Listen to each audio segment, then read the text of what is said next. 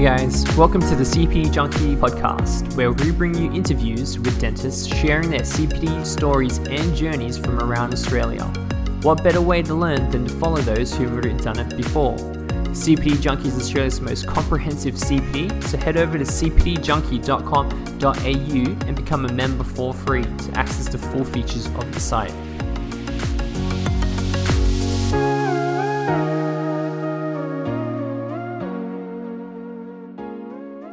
I'm your host, Lawrence Stone, and today we're joined by Dr. Katie Zhu.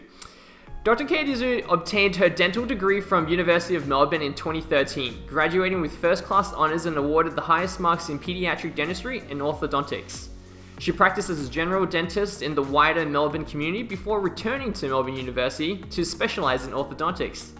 She has since presented at numerous national orthodontic conferences and has research publications. Her interests lie in clearly understanding her patients' orthodontic concerns, their wants, and their lifestyle requirements. She is skilled in all types of orthodontic treatment, including early preventative orthodontics and aesthetic treatment options. Dr. Katie Zhu, welcome to the show. Thank you for having me. So, you were a general dentist for three years before you decided to specialize. Tell us about your CPD or dental journey at that point. So, this was a this was a while ago. But a few key CPDs that I still remember, especially as a fresh young grad, I I did a lot of different CPD. Mm-hmm. So I did everything from endodontics to rotary NiTi to veneers to pros to to communication. Wow. I felt like in my first few years out, it was a chance to really learn a little bit about everything before really honing in on what I wanted to do the CPD that was required for me at that stage was probably the primary CPD, the one with the college, mm-hmm. um, and that one it's uh, it's it's pretty tough, but it's a good summary of all the basic sciences, and it is one of the um, one of the requirements, if you will, to sort of get onto this path of specializing. Um, but I do definitely recommend that. Look, in the first few years, just try try everything mm-hmm. and depending on your practice go and you know watch your senior dentist go on these lovely dental forums and just see what pipes your interest and go from there yeah. Well, let's talk about that because, you know, you were working part time at an orthodontic clinic straight out, and then the other part was just the general dental practice. So, how did that kind of influence the kind of CPD that you were doing? Yeah, so I was fortunate enough to really fall into a orthodontic practice. And I think the word fall is very accurate to describe my situation back then. It wasn't something that I actively seeked out. Um, so that was one day a week. And then I did another five day a week um, in a general dental setting. I think the beauty of doing it that way was um, I actually didn't have to really do much ortho CPD. Right. I felt like by working there, that was about as good as exposure as I can get. So by working there, I was able to do a lot of hands-on things, um, just learn a lot about how a practice works, uh, treatment philosophies, and just really see firsthand what that specialty was. Mm-hmm. So it influenced me in the total opposite direction. You were probably hoping I would say by working in an ortho clinic, I would then go and do ortho CPD, but it's actually the complete opposite. And um, I was usually seen in the pros CPDs or just doing something completely, completely left field. Right. So you're saying like you're doing a lot of the other things to complement your general dentistry as opposed to your ortho because what you were learning there was some time to spend with the orthodontist to observe and all of that. Is that what you're saying? Yeah, exactly. I felt like um, you know, when you first come out of dentistry, there are, um, I would say, there is enough teaching for you to be competent in most cases. Mm-hmm. Um, but there is definitely a lot more out there. So when I first came out, I wasn't too set on the idea of specializing or I didn't really quite know what I wanted. So it was a nice way of just keeping all my options open um, and just upskilling as I needed to. Right. And so, um, well, of those ones, you were talking about endo, you were talking about veneers and all of that. you know, of those, did you feel that was a particular one that was um, something that caught your attention or was um, a game changer for you? Um, very, very good question. I would say the game changer one, um, it was probably a implant course that I did. Mm-hmm. Sure. Yeah, I mean, let's let's dive into a, it. So tell me.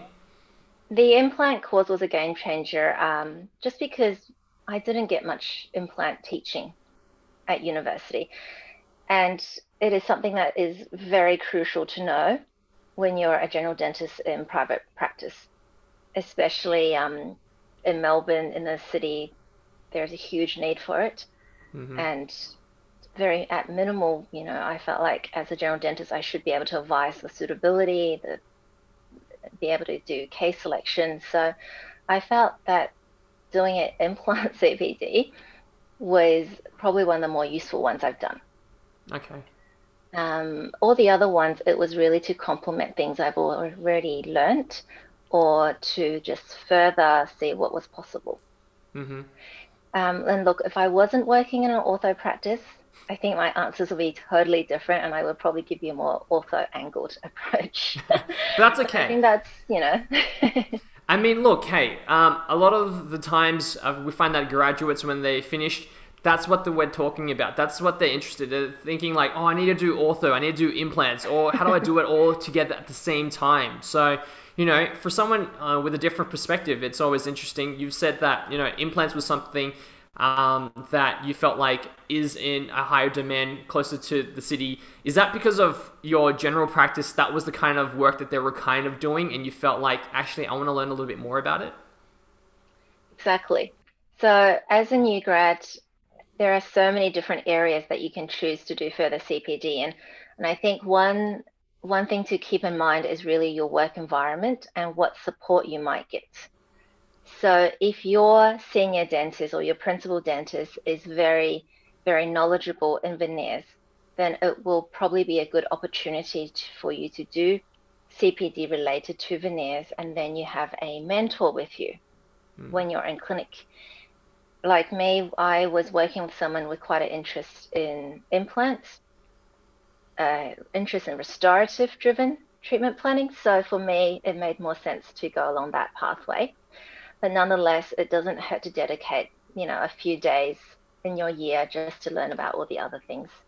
Um, and you know, if you are working in a practice that does ortho, then it's probably the best time to actually learn about ortho when you have that support there, rather than you're the only one learning this topic, and anyone around you, you know, they can't really help you out. Right. Yeah. So, I mean, was there a particular um, CPD that you didn't feel was as quite beneficial for you at the time? There's there's quite a few. Look, there's yeah. a lot of CPD aimed at different levels. So it's hard to know, it's hard to gauge what level a certain CPD will be pitched at. So there will be some CPDs, um, like for example, I did my training in Melbourne Uni. So I attended a lot of CPDs where the content was very, very similar to what we were taught mm-hmm. in, say, final year. So I felt like that wasn't the most useful. Conversely, there are CPDs out there that is pitched at a very, very high level. So if you are doing um, full mouth rehab CPD and you haven't really done much pros, it's not going to be of much benefit either. So I think that is a really difficult question to answer, unfortunately. It's really about finding out what everyone's experiences are with a particular CPD. If there are notes, have a look at the notes and see if that's something that you feel like will be beneficial for you at that point in time. It may be, and if it's not, it might be beneficial for you in five years, 10 years down the track. Right. Yeah. So you're saying that earlier on you you were kind of drawn to these you know bigger kind of CPD courses, then you realized it actually wasn't that helpful, and then moving forward, you were kind of just reaching out to kind of gauge is this the right CPD, whether it be through colleagues that might have done it or um, notes that you could have got access to mm-hmm. um, to work out actually is this worth me spending the money um, into it at that time. Exactly, exactly. So in the first few years, I don't know how much I would have spent on CPD. I just didn't keep count. We were all trying to be that really good new dentist, and you just sign on to so many, so many courses. There are free ones, there's paid ones, there's a few hours, there's a few days, there's a few weeks. So you get a taste of it all. But now, when I look at CPD, um, I'm not as um, I, am not as you know sign up happy. I actually do ask a lot of my friends, and that's the beauty of having so many dental colleagues is you can just ask, hey, how did you find this? Um, one night I drove to a really good friend's house to pick up the actual manual that she got from the CPD. I looked through it and then I realized, well, you know, this is not quite what I'm after. And thank God I made that trip late night. Otherwise, yeah, I would have probably ended up sitting in that CPD regretting, like, oh, this is a kind of a annoying yeah. Yeah, you would have spent a lot of money on something that you feel like you wouldn't be able to implement. Yeah, exactly. So, yeah. yeah. So, I mean, look, Kate, there's an abundance of orthodontic courses available to a lot of general dentists nowadays. I mean, you talk about, you know, do a lot of research before you buy anything. So, you know, where do you think new graduates should be looking at or how should they approach it? I think that's a look. That's a really, really good question. Um, when I went through university training, there wasn't a great deal done on orthodontics, and orthodontics is a completely different specialty to general dentistry. It's um, it's a combination of growth and development. It's a combination of physics, mechanics, um, aesthetic work, patient planning, and all of that's just all wrapped up in a medical field. It's it's a absolute minefield to try and navigate. My best advice really is um, looking for a mentor. Looking for a mentor who has a balanced view or a mm-hmm. wider understanding, whether that's a specialist or that's a dentist that you work closely with. And having a mentor to be around to tell you that, hey, this will work, or hey, this idea really doesn't work particularly well. I have tried it. Here are the spare kits in the garage. You can have it if you want to. I think that's very, very crucial. As much as I talk about having a balanced view, it's quite difficult to ascertain a balanced view until you have done five or six or seven courses, and you, yeah. by then you may as well do postgrad. and then that's sort of the only way you can have that balanced view. So I have a lot of friends, I have a lot of colleagues who just call me and they will say, What do you think about this? Or some courses are heavily targeted towards one brand or one type of treatment philosophy. So, because I have absolutely no financial interest in anything, I can just basically say this works or this doesn't work, or spend your money or buy something else. So if people listening, if they are able to find that mentor in their life or their friends, um, it's really about just really, really asking around. And if you do want to do orthodontics as a general dentist, definitely do more than one of the long courses. It is an investment, but you will be a better clinician having done a few. So you see things from a few different points of view. And in turn, if you run into a problem, you will have various solutions to address that problem as well. Mm. Now you've mentioned that you're doing all these things. You're not really thinking about specializing initially, but you're going to do the primaries. What deci- What makes you decide you want to do the primaries? Because now it means you're thinking about specializing, yeah. maybe.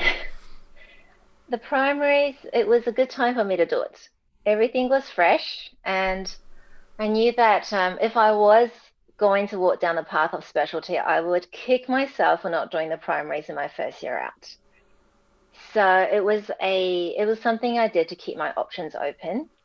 Being a new grad, um, I had a lot of time, whereas you don't have the luxury of time when you're a very very busy established dentist. Studying was still not too uh, foreign to me, and the workplace that I was at, they were quite supportive with leave. Right. Because with primaries, you need a lot of leave. Yeah, that's right. Um, it's about four weeks of leave that you will need to take from work on top of all your other CPD and your holidays. So it's um, it is a bit of a timing uh, timing reason behind it. And look, not everyone has the luxury of having a employee uh, that is happy for you to you know not be around for that that amount of time. Mm. Yeah.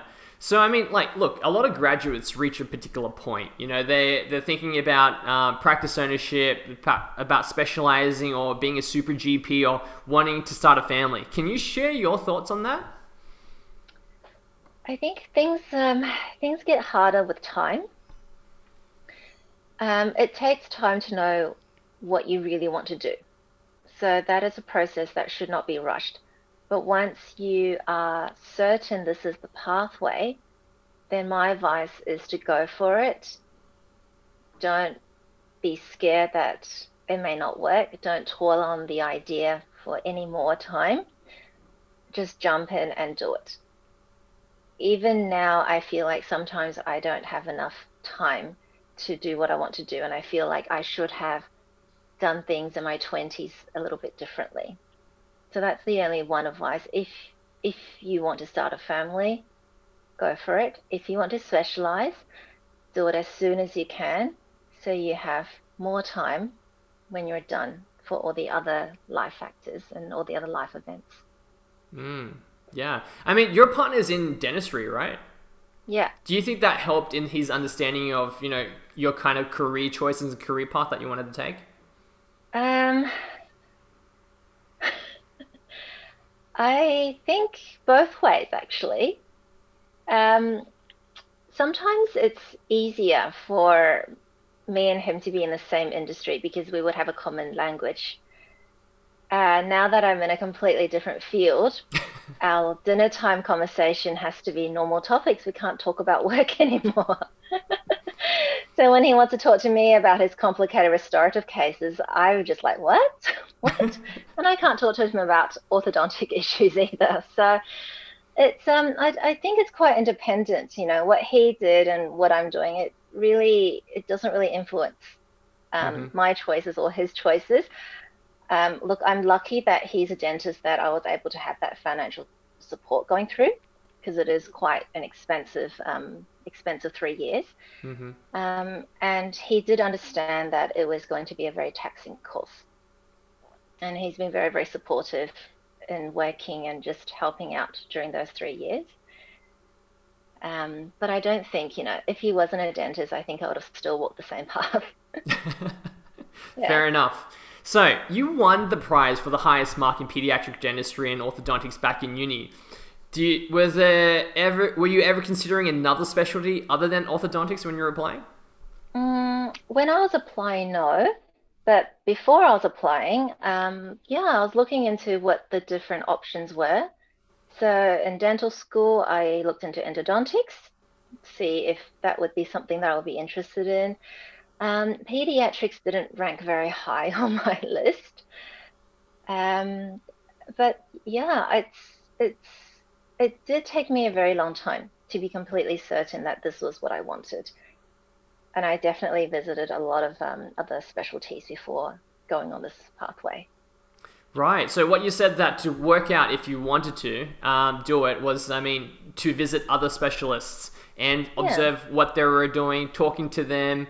Um, some people mentioned, you know, attending study clubs as well to kind of talk to engage with the specialists. Do you think that's something that they should consider? I yeah, I think so. The best way of knowing what if the future career pathway might be is really just to go see somebody in action. Mm-hmm. Um, starting going to a study club, it's great for theory, mm-hmm. but until you see how a practice actually works day in day out, it doesn't give you a full picture to make that decision. So, um, a lot of my specialist friends they have all observed multiple specialists in different fields as well before they committed to one.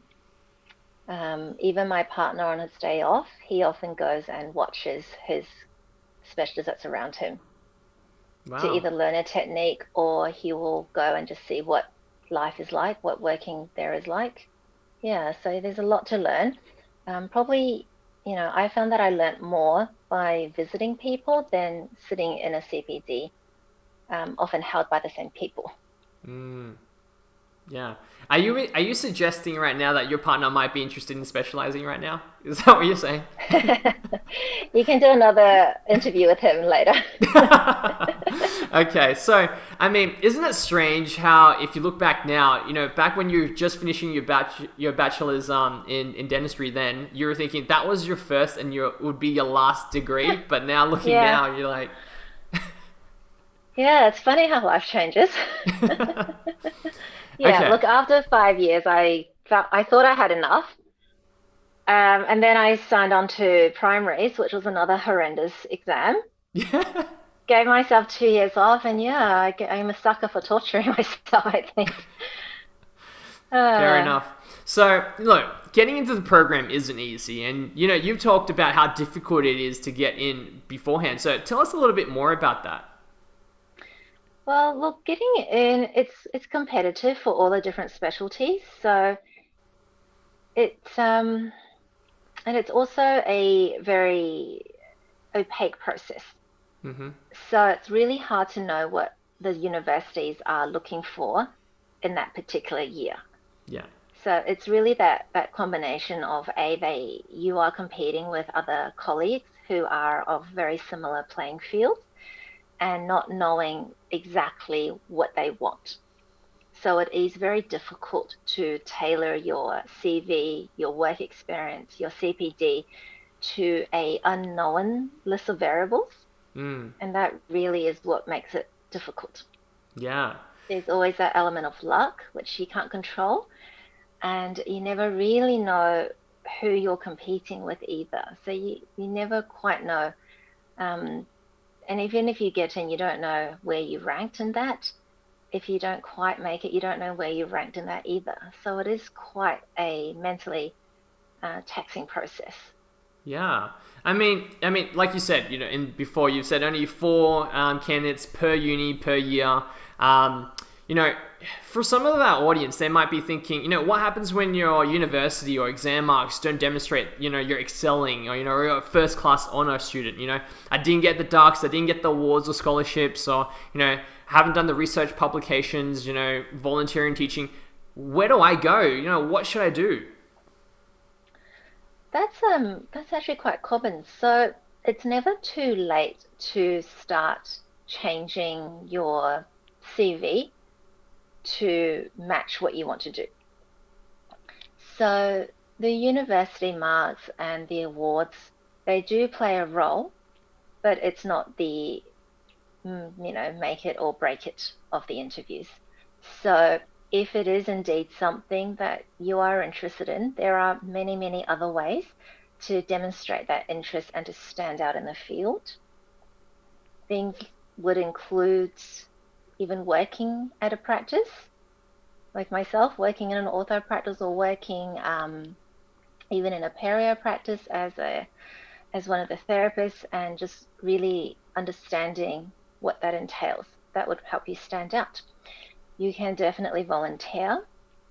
You can do CPD. You can read um, read journals, even watch YouTube videos to show that you have a very in-depth understanding on the day of the interviews and certainly things like primaries and secondaries, it's another opportunity to show your academic abilities. Because I know many people going through dental school, they may not have considered specializing. So, you know, it's about enjoying the university experience. And getting a class one honors is not enjoying university experience at all. But that's why there are primaries and that's why there are secondaries because all they want to see is that you are able to actually study and retain information. And they really don't care how you show it or which parent of your life, as long as you're able to do that. So there's a lot of other opportunities um, out there for someone to show that they are truly interested. And I wouldn't say that average marks um, or even below average marks is going to stop someone if they really wanted to get to a certain specialty. Mm. You know, sometimes people talk as if, you know, they applied once for the specialty and it's either make or break. You know, the, did it come across, uh, did you come across or hear about people who didn't make it in the first time and then tried again another time? Yeah. Yeah, it's so, so common. It's so common. Most people will try more than once.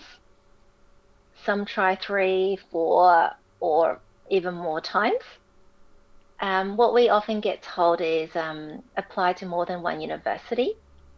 So you have to be quite flexible. It's it's like um, you know it's like interns trying to get into a residency position.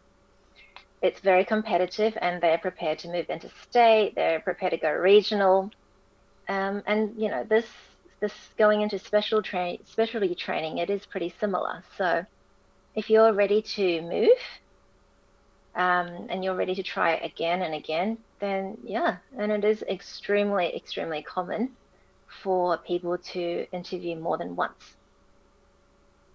Mm. Did um, the thought of potentially relocating cross your mind at some point? It briefly did. Mm-hmm. It briefly did. Um, when I applied, I applied to quite a few different universities as well. So I took that person's advice. Mm-hmm. And I thought I'll give it a shot. If I don't get into Melbourne, then I will worry about how to relocate myself. So thankfully, the interview uh, sequence in my year, Melbourne was kind of in the middle. So there was a few universities before Melbourne, and then there was a few universities after. So I did fly interstate to do a few interviews, and um, yeah, fortunately I got Melbourne, so I didn't have to really worry about that too much, and I had the um, the pleasure of cancelling some flight tickets as well. Fair enough. So, how did you find the specialist program once you got in? It's pretty tough. mm-hmm. It's pretty tough. It's full time, and there's not much time for um, really anything else. So it's expected that you are there available all the time. And because there's a big, big clinical component that happens during clinical hours, a lot of the teaching happens before, um, before you know nine o'clock, or it happens after hours. So that might be seven o'clock, eight, and it goes quite late at night.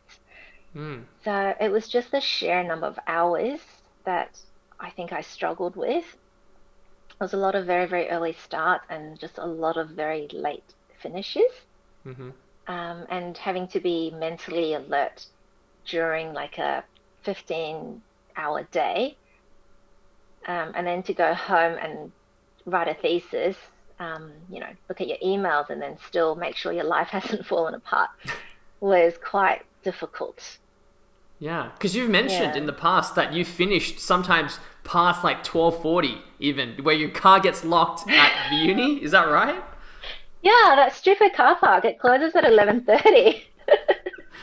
so there was that one time in first year we finished so late, um, and I was outside in the dark and I couldn't get my car out. So that was horrible. I had to get an Uber. And the And Uber driver and- was literally like, "What the hell are you doing out here this late? like my car's stuck in there." So that was horrible. Yeah, yeah. Yeah. Wow. Okay. So I mean, like, yeah. So you're talking about long days. You know, it's a little sleep. You're saying what, four to five hours, maybe at times. Yeah, it's no different to being a new parent, I think. So, Mhm. um, there's not much, there's not many hours for um, for rest really, because there's always something to do. Um, you're you're always having to read the latest journals. You have to read your textbook. Um, you know, prepare lectures, prepare presentations, and also make sure you're on top of your patients. So there's a lot of things that need to fit into a day. Um, and and like dental school, once you fall behind, it is very difficult to catch up again. So I think all of us were just constantly trying to swim um, and just stay afloat and make sure that we were on track. Mm. Hmm. Yeah, I mean, how about all the other like um, family commitment? Because you're going through your twenties right now, right? You've got friends that want to go out and party. You've got you've got family commitments, birthday parties, family events. You know, you've got all these things kind of happening. People getting married, engaged, all of this happening at the same time. So when you're going through it, you know, you're full on. Yeah, before we started recording, I was saying to you that I almost felt like I was in a cave for three years before I emerged to see what was happening in the world. It is really like that. You get very, um, you are in a cave. It's a it's a specialty cave, and you live and you breathe that specialty, and that's what's required um, to get to that level where you're able able to practice at that level. But at the same time, there's definitely sacrifices. I still went to the big events, um, but sometimes the smaller ones, the catch ups, I would have to leave early or not go. My parents are overseas. It's made it quite hard to see them regularly because there's always clinic hours and it's hard to get like a solid week off sometimes. Mm. Um, personally, I've I've delayed my wedding until 2020. Then, because of COVID, it's still being delayed. Yeah. Um, so there's definitely a lot of things that have to be put on hold. Mm-hmm. Yeah, you you mentioned as well. You you suddenly became religious, and you were praying every single god that examiners were nice and you could pass. I think we all become religious at the very very end because we're just so tired. you get so tired with um, the whole journey, and there's so much to learn, and there's mm. so many research articles, um, and I really struggle with spelling actually.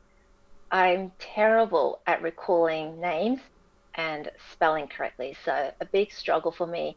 It was not recalling research data, but it was actually being able to write an exam what the author's name was.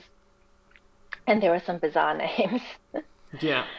Yeah, so people pray for different things. I think I pray that um, my examiners would ask me things um, written by authors with easy surnames and look, other people prayed that their thesis will get done in time. So yeah, it was the last few months were it was quite fun, mm. quite funny. You've also mentioned that some people worked whilst during the program. How do they do that? Um, some of the other specialties are not as taxing, so it does give you time to maybe do a Saturday here and there, but it's definitely not full time work. Um, and yeah, some people are just amazing and they survive on very, very little sleep. And they do manage to keep a decent part time gig going on during the entire three years. And I can just take my hat off to them. Mm. So I mean, look, you've you finished this program, but like when you were going through it, did you th- imagine that it was going to be as tough as it was prior to um, si- signing up for it because I mean, like you said, you're talking to specialists. You know, you're kind of getting an idea of how the program is. You're talking mm. to um, people that might have recently graduated, how the program was. You know, that's one thing to you know hear it, but to actually kind of um, think that you're okay. I'm going to be able to do this, and then go through it. Talk to me about that. Yeah, everyone I spoke to told me it's really difficult. So I went in expecting that it was just going to be really hard, that it was long hours. The first six months, because it's completely new, I think the adrenaline was there. So I was fine. I just kept on going and going. Um, second year got a little bit tougher. The amount of work just piled on and having to do a thesis on top of everything. And it does depend on your thesis topic. Uh, sometimes theses can take you know hundreds and hundreds of hours, and sometimes yeah. they're a little bit easier. So that definitely got a little bit trickier. Um, by third year, I think I was just um, I could see the light at the end of the tunnel, so that also got me through as well. So look, everyone's idea of hard is quite different. Mm. But if you go in knowing that it's not going to be very easy, um, and that there are other people going through the same ordeal with you, it, it does make it a little bit easier. And there mm-hmm. definitely is very good support from the community as well. The uni, the professors, everyone were very understanding. Yeah. I mean, sometimes when I think about it, you know, when you say writing a thesis, it's like those days where you're just spending hours on end just going through papers and then there's no actual, like, um, don't actually feel like there's a physical result at the end of it, isn't it? And then you just feel, don't know if you've actually accomplished anything at the end of that day. But really, it's just like that process again and again. I think so, yeah. Um, when you're writing that, you have to look through every single piece of publication. There are good and some of them are not so great. So it's definitely a lot of hours spent trawling through not the best type of research, but you have to do it. You have to do it to know that that research wasn't great mm. and to be able to come to that conclusion. So, yeah, it's definitely one of the realities of it all. So, what's it like when you graduate? How did you find, you know, specializing afterwards? Because you mentioned, you know, go rural, go regional, because um, the cities might be a bit saturated. What's your thoughts? Mm. Um, is your question on graduating as a dentist? As a um, specialist. Ah, okay. As a specialist, it, again, it depends on what type of specialty. And working regional or rural, it's a great way to um, get a high patient base quite quickly. Very much the same as working as a dentist, metro versus rural. Um, but I think the difficulty or the, the difference is really it lies, um, especially as, as an orthodontist, our treatment plans. The active part goes for two years, and then the retention part goes for another couple of years. So that does influence um, our location choices quite a bit. As a general dentist, often the advice is to go and work rural for a couple of years and then come back. But as a orthodontist, once you work somewhere, it's never a couple of years thing, it's a long term commitment. So I think um, coming out, we really do need to be quite clear on where we want to be long term. Mm-hmm. And that adds a element of complexity to finding a position. Yeah. Talk to me about that complexity. Well, down in the in in all states of Australia, in the regional areas, there's a massive need. So, if you were open to living there, really easy, move mm-hmm. down, mm-hmm. start a practice. Um, but in the city, it's a very very different kind of worms. You have to really um, find a practice that aligns with what you want, which can be hard to do at the outset. And it's about finding the right even you know even the right brackets sometimes. We practice quite differently. Um, finding the right pace the right practice culture. You know certain practices will do more aesthetic work and certain practices um, limit themselves to doing you know quite complicated heroic work. So it's a lot of navigating trying to find that ideal practice and it does take a few goes as well but it's I think that the difference is it's a bit larger than general dental.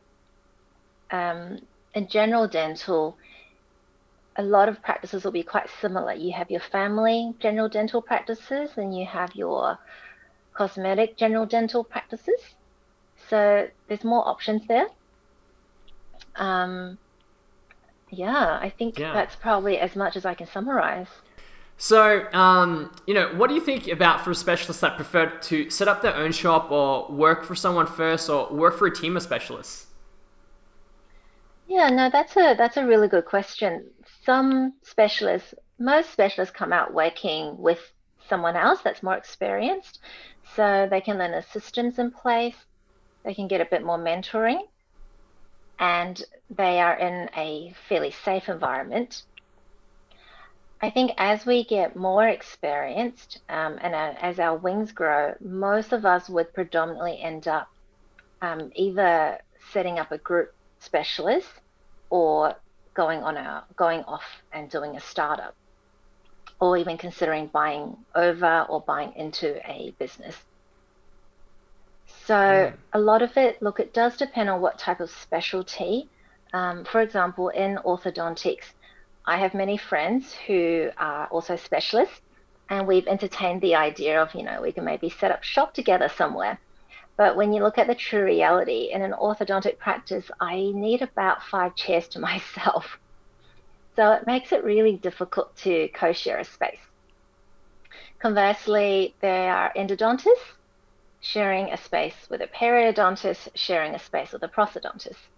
So that relationship works really, really well. They can have a very collaborative, multidisciplinary approach to treatment planning, to patient care, but it really just does boil down to what your needs are based on that type of specialty as to sort of what direction they go on.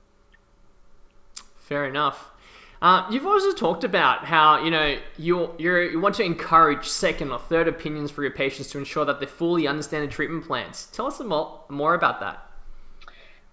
Yeah, I feel like in this day and age, um, there's a lot of there's a lot of information out there. So patients often come to me with a pre preconception of what their treatment might entail. Um, I've had patients coming in telling me that they want um, bone screws. I've had people coming in saying to me things like, I need you to fix my chin because it's too small. Or here is a before and after that I saw on a magazine and I want this result. So I just feel like it's my role to tell them what I believe is the truth. And sometimes it deviates quite a lot to what they think they need. So I always follow up my consults with saying, look, if you want to get a second or a third opinion, go for it because we're all a little bit different. And then you can pick based on who you feel the most comfortable with. Mm. Yeah, that's interesting, you know, because obviously in this day and age, there's so many filters, right? And so people come across a lot of filters where they're shaping, how they look, and all of that. Um, yeah, definitely interesting topic um, to de- look into in the future. So, who else has been your pivotal? Who who has been pivotal in your career path, and why? I would say every single every single um, person I've come across, they've all contributed to basically where I got to. I've had some very, very great tutors, both as a general dentist and going through ortho, that gave me a lot of very good tips. Sometimes it's simple clinical tips that made life a lot easier. Sometimes it's communication tips. Sometimes it's life advice I've had people tell me, you know, don't jump into um, don't jump into something too quickly. I've had people um, even talk to me about what you were talking about before, which is all the filters and just being aware that there is this current, if you call it body dysmorphia or body distortion thing that's going on. So I really can't tell you this one particular person that changed my life around. Mm-hmm. Um, but I think, look, everyone has something to share. Mm. So, have there been any particular struggles that you know um, in your CPD or dental journey that some of our viewers uh, won't know about that you haven't mentioned already? Um, particular struggles. I I would say um, the struggle is something that I think we all go through, and if you do do specialty, you kind of have to go through the same struggle twice. And that struggle is really just when you graduate is being able to establish yourself. So I think when we finish, we finish with a lot of um, excitement about what the future might hold. And sometimes the job climate, or sometimes when you start that first position, it's not what you were hoping it was and that's when reality hits. So that is, I think that's always a struggle. After working for a few years, then it's that that becomes a distant memory because that's no longer a issue. You know, the issue becomes I'm too busy and I can't fit my patients in. But then going through um, leaving that and going back to training and finishing training again to then be back in that same position again I think that was a big struggle for me. You can ask my partner. I was a bit, I was a bit down for a while because I would think, you know, why did I leave my general dental life behind when I was happy and I didn't have to worry about patient numbers? To to go through all of this, to spend three years in a cave studying this, and to be back at square one. Hmm. Fair enough. How about patients on a day to day basis? When you get kids that don't listen, don't talk, don't clean or just don't care.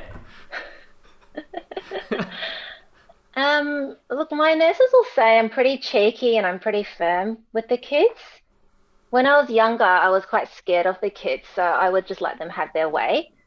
um, when I was working as a general dentist, one of my very, very young, I think he was six year olds, one of my six year old patients, he ran away from me and went into hiding in the practice, and we couldn't find him.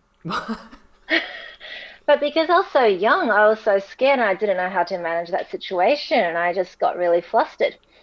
But now, after being out for for quite a while and just having life experience, I think my tolerance is quite low. And if someone runs away from me or you know tries to play up, I get quite firm, or I have a little cheeky response that kind of just puts the, stops them in their tracks. And they're like, "Oh, okay, I can't, I can't um, kick up a fuss anymore." Mm. And often I get a lot of kids, um, you know, a lot of kids in braces and they would say how awful braces are, how much pain they're in to try and guilt their parents into switching to Invisalign because their friends have it. Mm. And yeah, and I'm like, and I can just say things like, you're not in pain. I know you're not in pain because there's nothing active. I can say, you don't have an ulcer because your mouth, there's no ulcers. I'll take a photo, there's no ulcers. So it's, it's becoming less and less of an issue as I um yeah get more life experience. I think. Fair enough. So, what does your current ideal clinical day look like? You know, the type of things you might be getting up to. My ideal clinic day, um, I like to start the mornings off with consults when I'm most fresh. And during the day, during that lunch hour, I prefer to do debonds. So that's the long appointments take braces off, and it's usually quite an enjoyable one for the patients. In the afternoon, just the nature of the work that we do, there is a lot of after school patients. There's a huge rush. So, generally, that after school slot is very, very, very hectic and very busy. Mm. Um, and hopefully, I finish the day running not too late. That would be the ideal that's a template that I give my clinic, and it's not always followed because obviously patients are not, you know, able and they're not always that flexible. But that would be nice if I could have a day set up with those appointments structured separately. Hmm. And what what do you hope your you know ideal clinical or non-clinical day might look like in five years' time? And what kind of um, CPD might um, you as an orthodontist might have to do to kind of get there as well? in five years' time, um, look, I'm pretty happy with my work at the moment. And in five years' time, I think it will still be quite similar. During a day, there's going to be a range of different patients coming through. So I don't think I'm going to change that part too much. Um, in five years' time, hopefully, I'm more efficient and hopefully um, I can have a team that's can just basically preempt my every single move. With CPD, there is a ton of development going on right now. So when I look for CPD, I usually look more so overseas. Mm-hmm. Um, you can look into key opinion leaders because even though people will say they're not the most evidence based, they do have some very, very good clinical tips. Um, a lot of the CPD that I watch is currently about TADS or skeletal anchorage or bone screws. Um, and it's really just pushing that boundary to see what's possible. Mm. There's a lot of different malocclusions that now can be corrected with skeletal anchorage, um, whereas in the past they would have needed um, jaw surgery to fix. So that's quite an exciting frontier, and it's always changing. Hmm, interesting. Well, um, Dr. Katie Zhu, thank you for coming on the show today. If you could let the people know how they can find you or what you've got going on in your life. So, if you want to see what I sort of do on a day to day basis, you can find me on Instagram. I'm sure Lawrence is going to um, pop the links below. And yeah. on Facebook, roughly once a week, I will do a little summary on a topic that I think will be of interest for you. So, again, that link is below down there. It is a private group um, just to make sure it's a nice, safe environment and I can talk about the truth.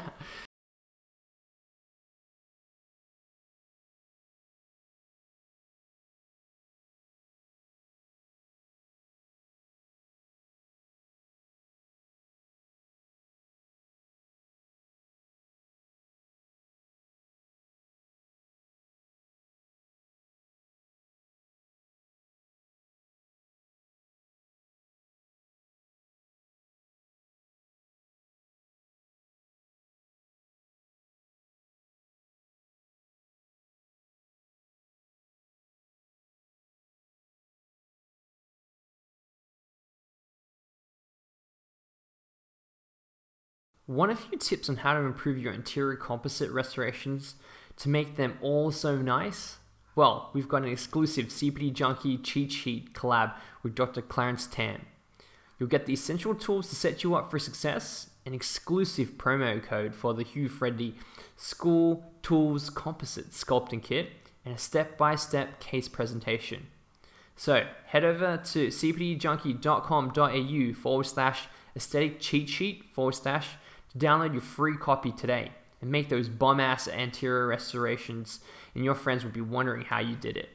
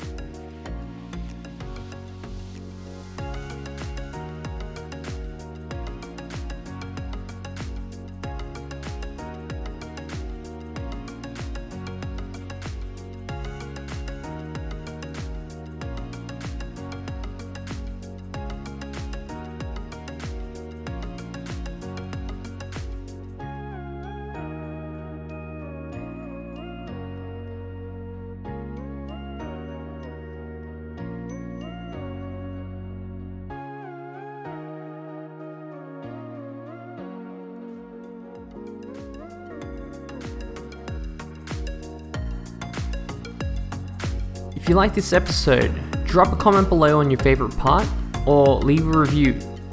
Don't forget to share it with your friends, and we'll see you in the next episode of CPD Junkie Podcast.